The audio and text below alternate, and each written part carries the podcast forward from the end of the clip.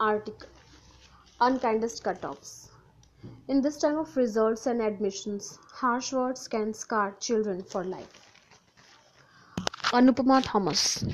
What will our children say of us? As parents, do we encourage or exasperate them? A seasoned speaker once recounted a slice of life from his teenage years.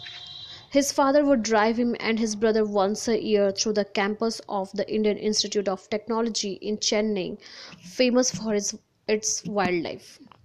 Look at those deer. If they write the JEE joint entrance examination for admission to the IITs, they will score higher than you. The father would tell the siblings. The drive through the campus was to inspire the boys to get admission to the premier institute. However, one of them took another path and did extremely well in the field he chose for himself. Being a well known speaker, he was invited to preside over a function on the IIT campus. Calling up his father, he inquired, Appa, do you know where I am invited to speak today? On a casual walk in a park, I came across a woman and her daughter taking a stroll. After exchanging pleasantries, I asked why the girl looked so despondent and miserable. The mother said her father is angry that she did not score high in the NEET National Eligibility cum Entrance Test for admission to the medical course. He is furious and was scolding her. The girl looked so downcast that I feared she would do something unwise. The sorrow etched on her face is still hard to forget. Sheared into memory. Harsh or sarcastic words linger long in one's memory. So do kind words. Once at a college function, a doctor said he did not get through the medical entrance test the first time and had to sit for it another year.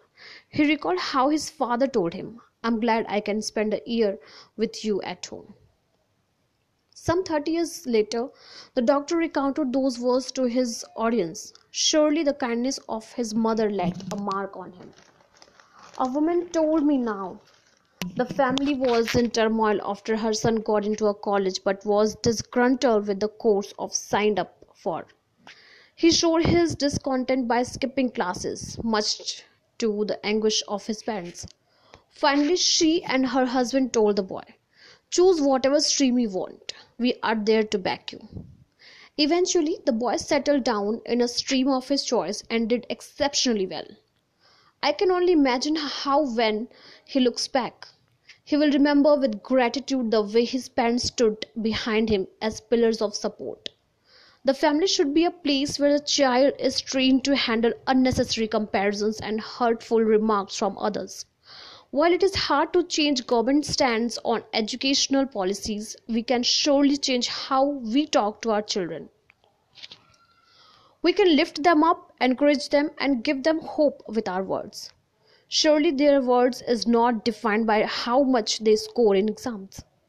As parents, we must toe the fine line of inspiring them and produce prodding them on to achieve their full potential yet without exasperating them. It's tough to strike a balance between the two.